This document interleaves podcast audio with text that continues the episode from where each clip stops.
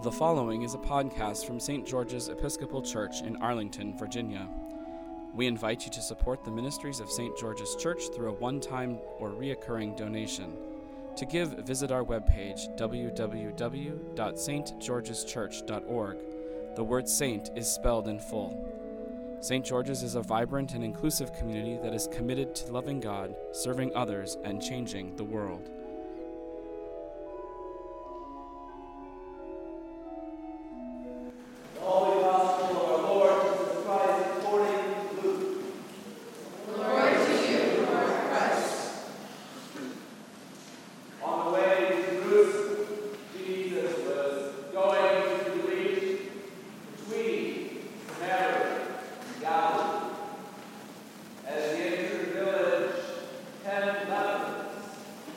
motion. Keeping their distance, they all that.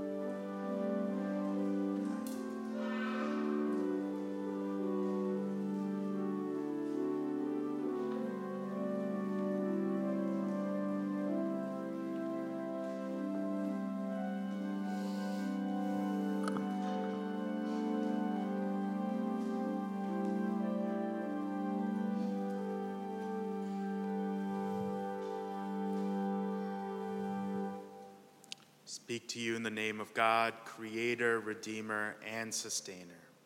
Amen.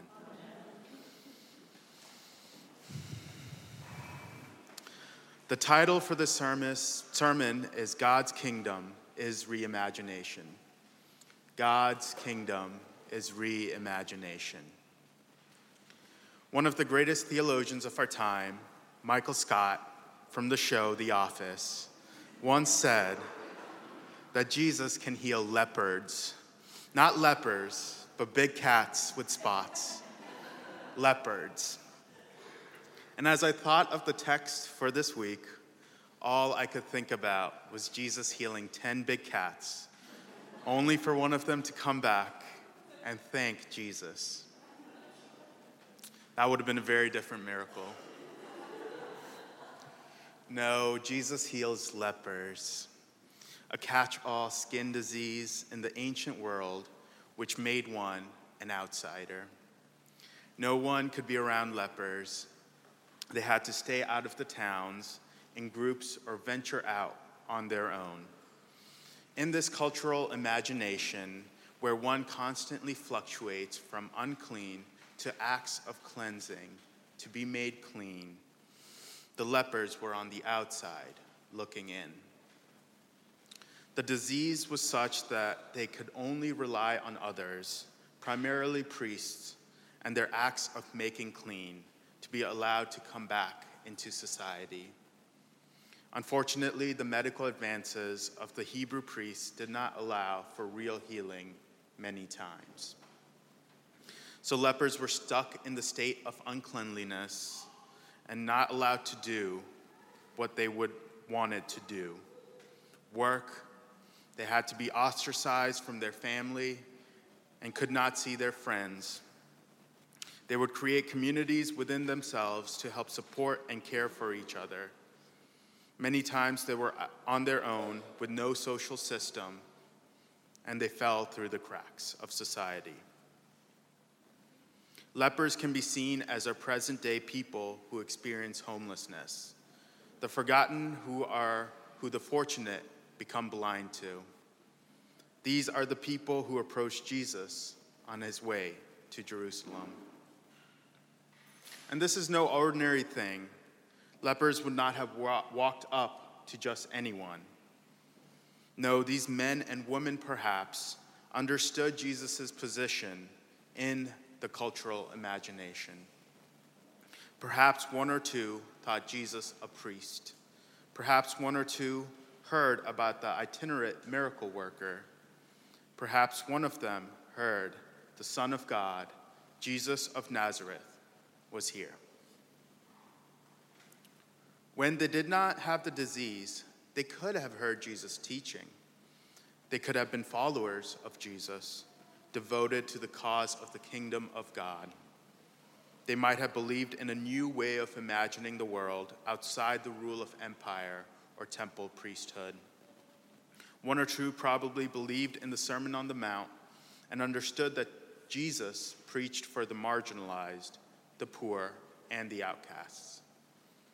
One of them probably heard that Jesus was an anti establishment teacher any number of them probably got a blessing from Jesus for their child, their spouse, or themselves. All this before they got sick.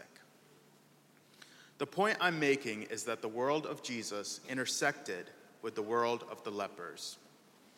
They were caught up in the same struggles, cultural and religious imagination. They hated the Romans.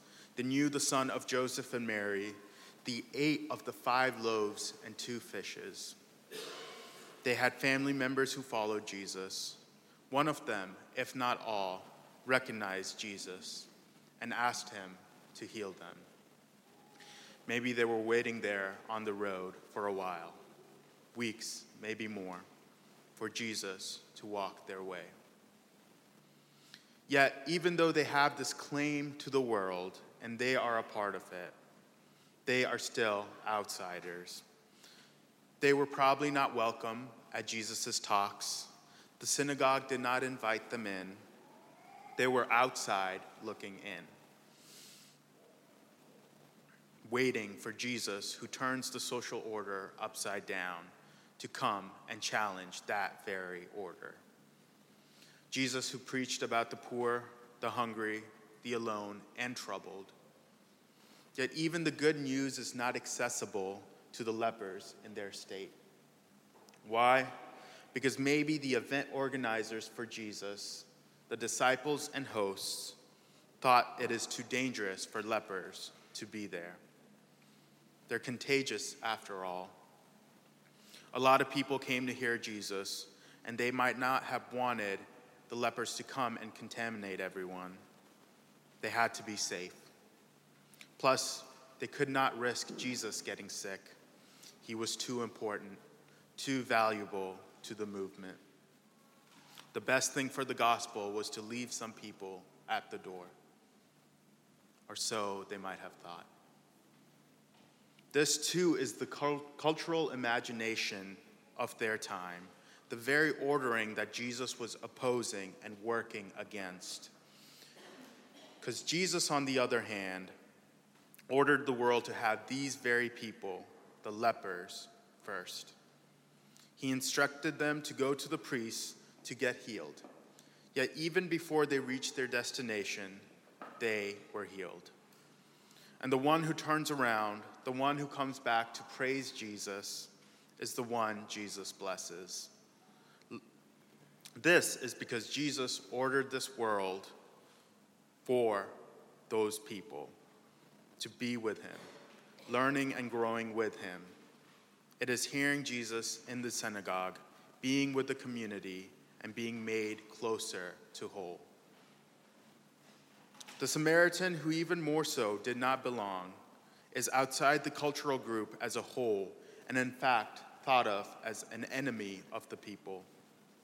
He is outside the outside, on the extreme margins of society, a leper and a Samaritan. This makes me think of the adult forum on womanist midrash we are working through. We have read stories of Hagar, Zilpah, Bilhah, the handmaids of Leah and Rachel, the ones who were made outsiders twice, once as women in the Old Testament narrative, and again as slaves. The Samaritan, similarly, is outside all circles, yet is called into the reordering of the world as seen by Jesus to be blessed. And I think of the way we order the world today, about how we make outsiders the layers of order to the world which create those who are very marginalized, the artificial hierarchy we give to our siblings. And I think about how we treat the people experiencing homelessness, police and judicial cruelty towards people of color, LGBTQ rights violations, and violence against them, especially thinking about our trans siblings who are at the most risk of workplace discrimination and harm to their bodies. What would Jesus think of this order? What would Jesus say to us as we create artificial hierarchies to keep people apart? What about those outside the church who get the subtle message the church does not, in fact, welcome all?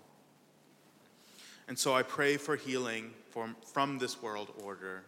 I pray that Jesus reorders our imagination that we are able to see the way Jesus sees the lepers in our lives. Let it be so.